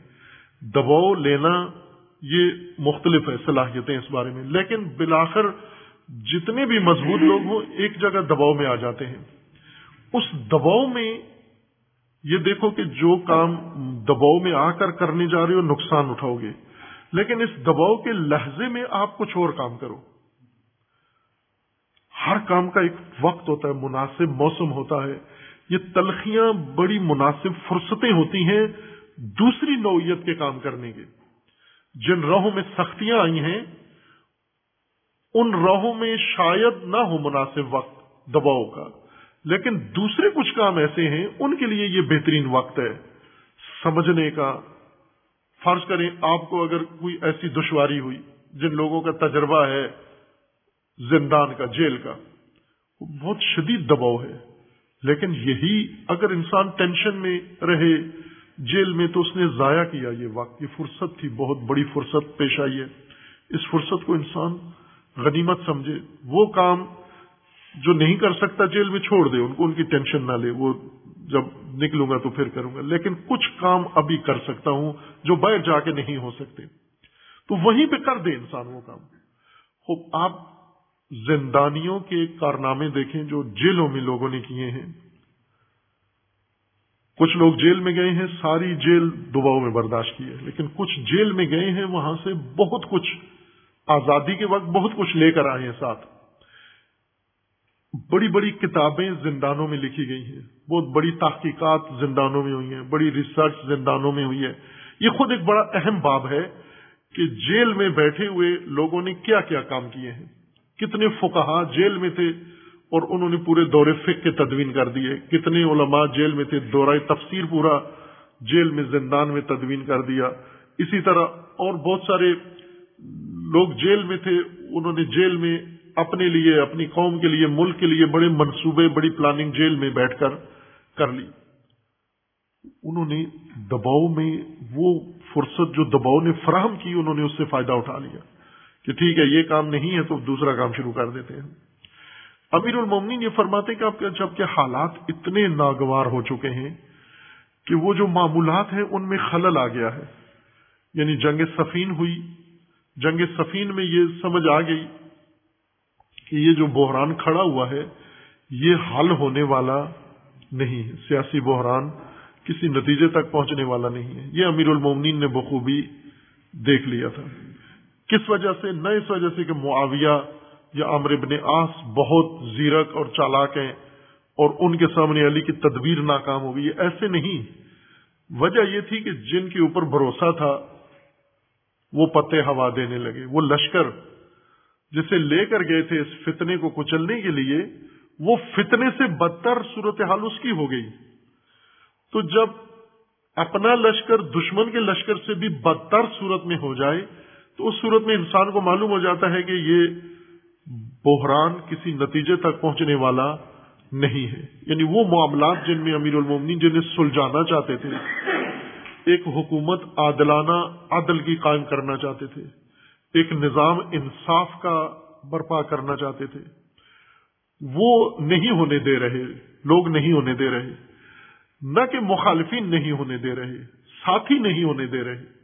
آپ نہج الگ کے پڑے خطبے سب سے زیادہ بڑی ذمہ دار امیر المومنین اپنے ساتھیوں کو قرار دے رہے ہیں کہ تمہاری وجہ سے میری تدبیریں ناکام ہو رہی ہیں۔ تمہاری وجہ سے میں بدنام ہو رہا ہوں۔ یہ کئی خطبے میں نے مختلف مجالس میں پڑھے بھی ہیں، اشارہ بھی کیا ہے۔ بیس سے زیادہ خطبے ہیں جن میں امیر المومنین اپنے ساتھیوں اور اپنے لشکر کو کوستے ہیں، مذمت کرتے ہیں کہ تمہاری بزدلی، تمہارے تفرقے، تمہارے ٹال مٹول کی وجہ سے میری تدبیریں ساری تم نے ناکام کر دی ہیں۔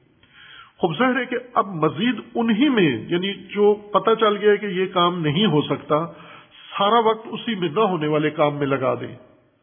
ایسا نہیں کیا امیر المومنین نے۔ جنگ سفین کے بعد جو امیر المومنین کے رویے میں تبدیلی آئی، وہ یہ تھی کہ وہ کام جاری رہے گا، وہ کسی نتیجے تک پہنچنے والا نہیں ہے۔ اور جو پیشبینیاں امیر المومنین نے کی، وہ ساری سچی ثابت ہوئی امیر المومنین نے فرمایا تھا کہ ان قریب یہ شامی تم سے اقتدار چھین لیں گے۔ نہج البلاغا کے خطبہ میں، انی القوم سیدالون منکم۔ یہ حکومت و دولت و گورنمنٹ تم سے لے لیں گے، یہ شامی، یہ باغی۔ یہ مجھے یقین ہے، لا ازن واللہ لا ازن اللہ کی قسم مجھے یقین ہے۔ یہ تم سے لے لیں گے اور لے لیا انہوں نے۔ کہاں سے امیر المومنین کو یہ یقین ہوا؟ ان کے حالات دیکھ کر۔ ان کی صورت حال دیکھ کر امیر المومنین کو یقین ہوا اور ایسا ہی ہوا۔ اب ایسے بحران میں بجائے اس کے کہ کافی افسوس ملے یعنی عموماً جب رہبر، لیڈر بڑے بحران میں چلے جاتے ہیں، تو دباؤ میں جتنا وقت گزرتا ہے، اگر اسی میں ساری توجہ رہے جو کام نہیں ہو رہا، جس کے راستے بند ہو گئے ہیں، اسی پہ اگر مصر رہے تو آپ نے سارا وقت ضائع کر دیا۔ وہاں پر دباؤ میں آپ موضوع اپنا بدل لیں کہ یہ اپنی جگہ رہے، اس میں جو اللہ نے چاہا وہ ہوگا۔ جب اس کی شرائط فراہم ہوگی جب اس کے لیے ماحول تیار ہوگا، وہ کام ہو جائے گا اپنے وقت پر۔ لیکن یہ جو فرصت میسر آ گئی ہے یعنی ابھی یہ کام رکا ہوا ہے، یہ نہیں ہو سکتا۔ میں مثال دوں اگر آپ موٹر وے پہ سفر کر رہے ہیں، دھند کی وجہ سے بند کر دی انہوں نے موٹر وے۔ آپ کے نکلنے کا بھی کوئی راستہ نہیں ہے۔ یہاں پر عموماً کیا کیفیت ہوتی ہے؟ اٹھ کے پولیس کے ساتھ لڑنا یا موبائل کر کے لوگوں کو بتانا ہم پھنس گئے ہیں، یا وہیں بیٹھے بیٹھے گالی گلوچ کرنا، وہیں بیٹھے بیٹھے لان تان کرنا، وہیں غصے میں آ جانا بفر جانا۔ جتنی دیر سڑک پہ آپ رکے ہوئے ہیں اتنی دیر اپنی جان کھا رہے ہیں آپ۔ اب ظاہر سڑک تو نہیں کھلنی، وہ تو اپنے وقت پہ کھلے گی۔ اس دوران آپ کو وہیں پہ رہنا ہے سڑک پر۔ اس سڑک پر جتنا آپ کو وقت مل گیا ہے، اس وقت میں اگر پھر اسی سڑک کے کھلنے میں لگے رہے تو آپ نے ضائع کیا سارا وقت، کیونکہ نہیں کھلنا اس نے۔ لیکن اگر آپ اور کام نکال لیں، جیسا کہ بعض ہوتے ہیں نکال لیتے ہیں۔ فلائٹ لیٹ ہوتی ہے، فوراً لیپ ٹاپ نکال لیتے ہیں۔ اپنا کام دفتر کا شروع کر دیتے ہیں، کمپنی کا کام شروع کر دیتے ہیں، آن لائن سارا اپنا۔ اور ایک لحاظ سے بڑے خوش بھی ہوتے ہیں کہ اچھا ہوا، فلائٹ لیٹ ہو گئی۔ اگر نہ ہوتی، میں وقت پہ پہنچ جاتا، سارا وقت میٹنگ میں ہوتا، یہ کام میرا رہ جاتا۔ وہ کوئی ان کو کوئی احساس نہیں ہوتا ضیاء کا کہ میں نے وقت ضائع کیا ہی نہیں ہے۔ کہیں بھی کوئی الجھن ہوئی، وہ اتر کے بس خراب ہو گئی، یہ اتر کے اپنا کام شروع کر دیا۔ ٹرین روک گئی، انہوں نے اتر کے اپنا کام شروع کر دیا۔ کوئی بھی، جو بھی جس کا کام ہے کئی جگہ آپ نے دیکھا ہوگا جہاں اس طرح کی صورت حال ہوتی ہے بحران میں، تو جیسے تبلیغی جماعت والے ہیں، یہ تبلیغی جماعت والے، ان کو خدا کرے کہ ان کی ٹرین خراب ہو، چونکہ ساری ٹرین کو انہوں نے گھیر لینا ہے جا کر۔ او بھائی، ٹرین چلنے تک آپ ہماری باتیں سنو، میٹھی میٹھی، اللہ کی پیاری پیاری باتیں سنو۔ وقت ضائع نہیں کرتے۔ جو ہی ٹرین خراب ہوئی، یہ سارے ڈبوں میں گھس جائیں گے۔ جا کر ان کو تبلیغ کریں گے۔ لیکن عام آدمی، ہم جیسا ایک آدمی جو اپنے مزاج کا مغلوب انسان ہے، یہ بحرانوں میں اور دباؤ میں سارا وقت ضائع کر دیتا ہے۔ اس کے پاس متبادل موضوع نہیں ہوتا۔ اس کے پاس دوسرا کوئی میدان نہیں ہوتا۔ تاکہ یہ راستہ بند ہوا ہے تو میں دوسرے موضوع پر وہ کمی پوری کر لوں اپنی۔ اصل امیر المومنین علیہ السلاۃ وسلام ان حالات کی تلخی کے دوران یہ ہمیں تدبیر دے رہے ہیں، رہنمائی کر رہے ہیں کہ اگر یہ ہو گیا آپ کے ساتھ یہ اتفاق رونما ہوا، تو اتنا واویلا کرنے کی ضرورت نہیں ہے۔ یہ خود ایک فرصت ہوتی ہے، یہ خود ایک موقع ہوتا ہے۔ ٹھیک ہے، وہ نہیں ہو سکا جو ہو رہا تھا، لیکن ایک دوسرے کام کا موقع کھل گیا ہے۔ اس دوران آپ یہ کام کر سکتے ہیں۔ خوب، یہ مثالیں میں نے عرض کیا تھا کہ کبھی توفیق کو میں آپ کی خدمت میں عرض کروں کہ زندانوں میں بیٹھ کر لوگوں نے کتنے بڑے بڑے کام کیے ہیں، جن سے آج ہم فائدہ اٹھا رہے ہیں۔ بہت ساری ایسی چیزیں جن سے ہم بہت سارے ایسے سائنسی انکشافات، بہت سارے فلسفی مسائل، بہت سارے سماجی مسائل، بہت سارے علمی مسائل، یہ زندانوں میں لوگوں نے جا کر اس دباؤ کے دوران اپنے آپ کو مصروف بھی رکھا ہے۔ مثلا ایک شاعر ہیں پاکستان کے، بہت ہی نامور شاعر ہیں۔ یعنی شعر کے لحاظ سے، بعض شعری شعری خصوصیات کے لحاظ سے، انہیں اگر پاکستان کا سب سے بڑا شاعر کہا جائے تو مبالغہ نہیں ہے، فیض احمد فیض۔ اس کی شاعری کا زیادہ تر حصہ زندان میں گزرا ہے۔ یہ اتنی خوبصورت شاعری، اگر شاعر جیل میں نہ ہوتا، بیوی کے پاس ہوتا، اتنی شاعری نہ نکلتی اس سے۔ یہ اس نے زندان میں جا کر شیر نے گل کیا وہاں پر۔ اور اتنے خوبصورت شعر اس نے لکھے ہیں، اتنے زیبا حسین شعر اس نے لکھے ہیں نظمیں۔ اور چونکہ وہ مادی افکار والے تھے، کمیونسٹ تھے، سوشلسٹ تھے، اور اس مضمون میں زیادہ لکھا ہے۔ لیکن بیچ میں دینی مضامین بھی لکھے ہیں انہوں نے چاندیک، اور امام حسین علیہ السلام کا مرثیہ بھی لکھا ہے، بڑا خوبصورت۔ خوب یہ کام کیا ہے انہوں نے؟ میں ایک مثال دی آپ کو کہ اگر ان کے زندان کے شعر دیکھیں آپ جو جیل میں لکھے اور جو باہر لکھے ہیں، ان میں زمین آسمان کا فرق ہے۔ وہ جیل کے شعروں میں جتنی گیرائی اور گہرائی ہے اور جتنی پختگی ہے اور جتنا اس کے اندر سوز ہے، وہ آزادی میں باہر آ کر، وہ شعر آج بھی جو شعر لوگ گنگناتے ہیں، بعض آپ کے سیاستدان فیض کے شعر بہت زیادہ پڑھے جاتے ہیں۔ نام نہیں بتاتے لوگ کس کا شعر ہے، لیکن عموماً یہ آج بازار میں پاب جولا چلو اب یہ فیض کا شعر ہے نا، ہم بھی دیکھیں گے، یہ فیض کا شعر ہے، یہ یہ انڈیا میں، پاکستان میں سیاسی جماعتیں اور سارے یہ شعار بنا کے کرتے ہیں۔ یہ اس زندان جیل کے شعر ہیں یہ سارے۔ یہ ایک اسلوب ہے زندگی کا کہ دباؤ میں بہ نہ جاؤ، دباؤ میں جھک نہ جاؤ، دباؤ میں مٹ نہ جاؤ، دباؤ کے نیچے دب نہ جاؤ۔ دباؤ میں دب نہ جاؤ تم۔ بلکہ دباؤ میں بھی اپنا کام کرتے رہو۔ دباؤ جتنی گنجائش بناتا ہے آپ کے لیے، وہ آپ کے اندر تشخیص ہونی چاہیے کہ میں نے وہ کام کرنا ہے۔ اب امیر المومنین علیہ السلام کے یہ تین تعبیریں کہ دنیا نے رخ موڑ لیا ہے، موت نے رخ میری طرف کر لیا ہے اور حالات سرکش ہو چکے ہیں۔ سرکش حالات کا مطلب یعنی ان کی لگام اب ہمارے ہاتھ میں نہیں ہے، کسی کے ہاتھ میں نہیں ہے۔ وہ نامرئی و مرئی عوامل جنہوں نے مل کر محسوس وغیر محسوس عوامل حالات کو انہوں نے جنم دیا جیسے ابھی پاکستان کے موجودہ حالات ہیں۔ ان موجودہ حالات میں آپ اپنا کام کر جائیں۔ یہاں بیٹھے ہوئے بعض مومنین کو یاد ہوگا کہ جب یہاں ہم نے جامعہ بنانے کا کام شروع کیا تو میں اکثر یہ کہتا تھا کہ یہی بہترین حالات ہیں۔ جن میں آپ کچھ کر سکتے ہو۔ چونکہ اگر ایک دفعہ حالات پر امن ہو گئے، آپ کو کچھ کرنے نہیں دیا جائے گا۔ کچھ بھی نہیں کرنے دیا جائے گا۔ تو حالات بھی آپ کے لیے مختلف موقع فراہم کرتے ہیں۔ امام خمینی ایسی شخصیت تھے جو دباؤ میں اپنا راستہ نکال لیتے تھے کہ امام کو انہوں نے ترکی بھیجا۔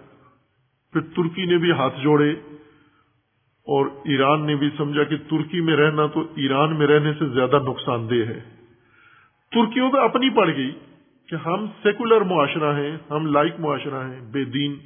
ہم نے اتنی مصطفیٰ کمال پاشا نے اتنی محنت کر کے عورتوں کو ننگا کیا ہے اور ہم نے اپنا سارا کلچر اسلامی چینج کر کے یہ سب تہذیب بنائی ہے، یہ مولانا آ کے سارا کام خراب کر رہا ہے۔ یہ تو اس کو تو نکالو، ورنہ ہمارا سارا سسٹم ہی تباہ ہو جائے گا۔ ورنہ جلا وطنی میں صبح و شام فون کرتے، امام کے ساتھ بچے بھی نہیں تھے، کوئی بھی فیملی کا فرد نہیں تھا۔ تو وہاں پریشانی میں کبھی کس کو ٹیلی گرام کرتے کہ بھائی ناشتہ نہیں ملتا، کھانا نہیں ملتا، حالات بہت ہیں، سردی بہت ہے، کمبل نہیں ہے، لحاف نہیں ہے۔ یہ شکوے نہیں کیے۔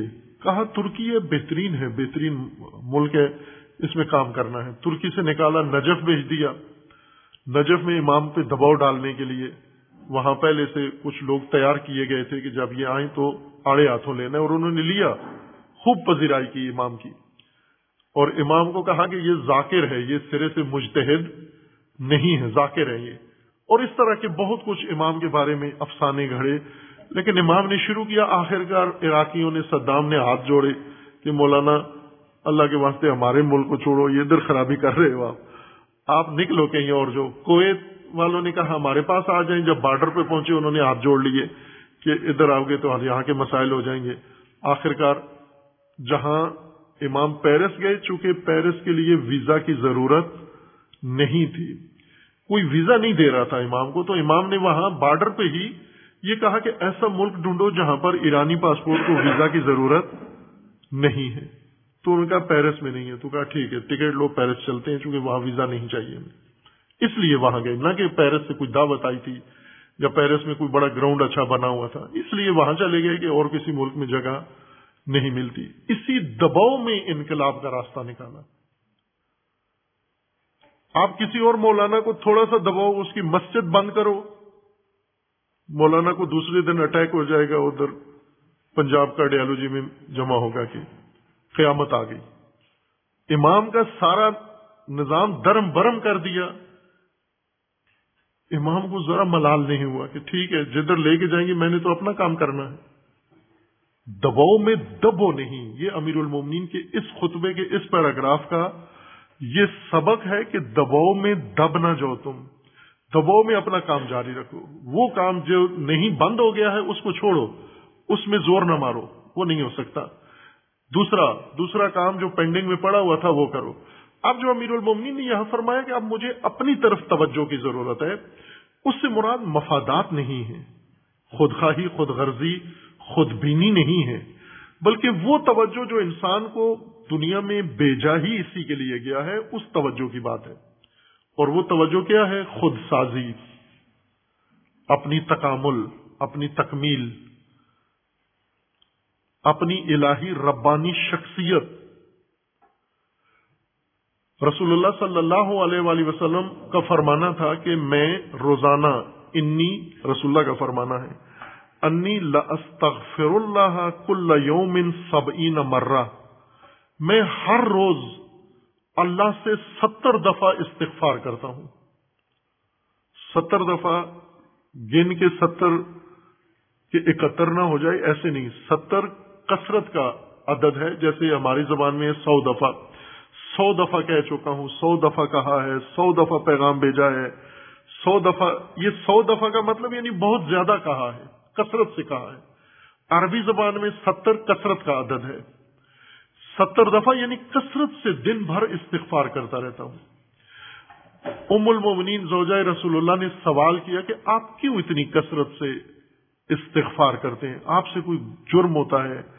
کوئی گناہ سرزاد ہوتا ہے، کوئی غلطی نہیں ہوتی، پھر کس بات کی آپ اتنی کثرت سے استغفار کرتے ہیں؟ اس کے دو جواب ہیں۔ ایک جواب رسول اللہ نے خود دیا کہ، افلا اکونو آبدن شاکرا، کیا میں اللہ کا شاکر بندہ نہ بنوں؟ یہ شکر کا استغفار ہے۔ اور دوسری یہ ہے، دوسری وجہ جو زیر روایت کے اندر ہی بیان ہوئی ہے کہ بلاخر رسول اللہ کے معمولات یہ تھے، رسول اللہ تبلیغ کرتے تھے، لوگوں کی تربیت کرتے تھے، لوگوں کو ہدایت کرتے تھے، مسائل سنتے تھے۔ سیاسی مسائل تھے، جنگی مسائل تھے، سماجی مسائل تھے، مدیریت تھی ایڈمنسٹریشن تھی، سب کچھ رسول اللہ خود ہی کر رہے تھے۔ دین کی تعلیم تربیت لوگوں کی کر رہے تھے، عورتیں، مرد، سب۔ دن بھر رسول اللہ سے، اور ابھی آپ ایک بیوی سے تانگ ہیں، رسول اللہ کی نو بیویاں بیک وقت ایک گھر میں موجود تھی۔ وہ ان سب کو آپ عورتیں تو یوں تو نہیں کہ وہ رسول اللہ کی بیویاں تھیں، خاموش بیٹھی رہتی تھی، باتیں نہیں کرتی تھی نہ وہ کثرت سے چاہتی تھی کہ رسول اللہ ان کی باتیں سنیں۔ اور قرآن کریم میں بھی انہیں کہا گیا ہے کہ اتنا نہ ستایا کرو رسول اللہ کو۔ یہ سارے معمولات حضور کے تھے۔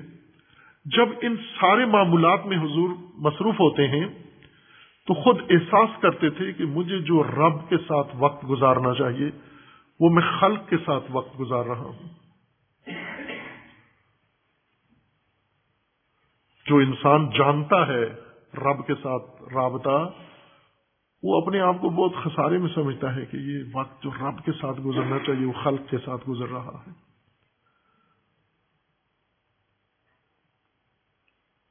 اس کی تلافی کیسے کریں؟ وہ جو وقت ادھر لگ جاتا ہے۔ اس کی تلافی رسول اللہ اس طرح سے کرتے تھے۔ انیلا استغفر اللہ کل یوم سب ان مرہ۔ پھر رات ساری جاگ کے رسول اللہ کی بارگاہ میں۔ اور اتنے جاگتے تھے کہ اللہ تعالیٰ کا حکم ہوا کہ کم اللہ کلیلہ تھوڑا جاگو رات کو۔ سو جاؤ۔ کیوں؟ ان اللہ کا پھر نہارے سب ہن طویلا۔ تگ و دو دن کی بہت زیادہ ہے آپ کی۔ دن کی تگ و دو اتنی زیادہ ہے، اس کی خاطر آرام کریں تھوڑا۔ کم اللہ کلیلہ وہ لیل کا جو قیام تھا، وہ کس لیے تھا؟ کہ دن بھر تو خلق کے ساتھ گزر جاتا ہے، رب کے ساتھ خلوت اور رب کے ساتھ رابطہ اور رب کے ساتھ تعلق۔ وہ بھی تو ضروری ہے انسان کے لیے۔ یوں نہیں کہ انسان کسی بھی مرتبے میں ہو، اس کو یہ اپنی ذات کا سفر کرنا ہے آگے۔ اور امیر المومنین کو شدت سے اس کا احساس تھا۔ ایک اور جملے میں امیر المومنین کا فرمان ہے آہ لطول سفر وہ بو دل مسافہ و قلت زاد ہائی افسوس توشا بہت تھوڑا ہے، عمر بہت تھوڑی ہے، سفر بہت تلانی ہے اور فاصلہ بہت بڑا ہے۔ اس تھوڑے سے توشے کے ساتھ اتنا بڑا سفر کیسے کروں گا؟ یہ امیر المومنین کو خود شدت سے احساس تھا۔ اس لیے فرمایا کہ جن کی نجات کے لیے میں نے سب دن رات ایک کیا، اب جب انہوں نے یہ حالات کا رخ ایسے بنا دیا تو کیا بہتر نہیں ہے کہ اب میں وہ وقت بھی سارا اپنے باقی ماندہ کام پر لگاؤں؟ وہ کام جو مجھے لازم ہے کرنا، جو پہلے بھی کرتے تھے ساتھ ساتھ امیر المومنین۔ لیکن اب فرماتے ہیں کہ میں بالکل سرخرو ہو کر اور آسودہ خاطر ہو کر اس کام میں لگ جاؤں۔ ممکن ہے کسی وقت بھی شہادت کا وقت آ جائے۔ اور ایسا ہی ہوا۔ امیر المومنین نے جو احساس کیا وہ جنگ سفین کے بعد کتنا عرصہ گزرا اور امیر المومنین کی شہادت ہو گئی۔ یہ بتا رہے ہیں ہمیں کہ آپ زندگی میں یہ لمحات غنیمت سمجھو۔ اور یہ لمحات اس وقت آپ کے لیے غنیمت ہوتے ہیں جب روزگار آپ کو یہ موقع دے دے۔ جب تک روزگار آپ کی مراد کے مطابق ہے تو آپ مشغول روزگار میں ہو لیکن جب روزگار میں مندہ آ گیا ہے، جب حالات میں مندہ آ گیا ہے، بہترین فرصت ہے، غنیمت، وہ جو کام نہیں ہوا تھا، وہ کر لیتے ہیں اس وقت۔ اس حکمت کے تحت امیر المومنین نے فرمایا کہ بیٹا، اس وقت جب مجھے اپنے علاوہ کسی کی طرف سوچنے کی ضرورت نہیں تھی اور نہیں کرنا چاہیے تھا، میں تیرے نام پہ خط لکھ رہا ہوں۔ کیوں؟ کہ تو میری جان کا بعض حصہ ہے، بلکہ تو کل جان ہے میری۔ اور جو تجھے ہوگا وہ مجھے ہوگا، اور میں نہیں چاہتا کہ تیرے ساتھ یہ ساری ناگواریاں پیش آئیں اور تو وہ کام نہ کر سکے جو تجھے کرنا ہے۔ اس لیے توجہ دلا رہا ہوں۔ کہ اس طرح سے زندگی گزار، جس طرح سے میں زندگی کا نقشہ تیرے سامنے پیش کر رہا ہوں۔ یہ در حقیقت، یہ خط ایک مکمل دستور ہے، منشور ہے ایمان مومن کے لیے، زندگی گزارنے کا ایک مکمل دستور ہے۔ یہ اس صورت میں ہے کہ اگر ہم دستور کے متبادل کو ذہن میں نہ بٹھائے ہوئے، چونکہ ہم ہم نے ذہنوں میں یہ بٹھایا ہوا ہے کہ یہ مولا علی سے الیک سے الیک کافی ہے۔ مسودر فرشتوں کو بتائیں گے، مولا علی کے بندے آئے ہیں فرشتے خود ہی قبر سے نکل جائیں گے۔ اتنا کیا تھکنا ہے یہاں پر؟ مولا علی فرماتے ہیں، بیٹا، تو میرا بیٹا ہے، لیکن میرا بیٹا ہونا تجھے کوئی فائدہ نہیں دے گا۔ یہ دستور العمل ہے، اس پر تو نے عمل کرنا ہے، اس سے تو نجات پائے گا۔ جناب مالک اشتر کو بھیجا والی بنا کر کہا کہ یہ ذہن میں نہ رکھنا کہ چونکہ علی کا نمائندہ ہوں، بس یہ کافی ہے۔ میری نمائندگی تجھے کوئی فائدہ نہیں دے گی، تیرا عمل تجھے فائدہ دے گا۔ اس کے اوپر بھروسہ کر، نہ میرے ساتھ تعلق پر بھروسہ کر۔ جو میں بتا رہا ہوں وہ کر، اور مفصل، سب سے مفصل خط وہ ہے، اور اس کے بعد یہ وسیعت نامہ ہے۔ یہ دو نہج البلاغا کے خطوط میں سے بہت مفصل خط ہیں۔ وہ ایک سیاسی نظام ہے۔ ایک پوری سلطنت، ایک مملکت چلانے کا پورا نظام اس خط کے اندر ہے۔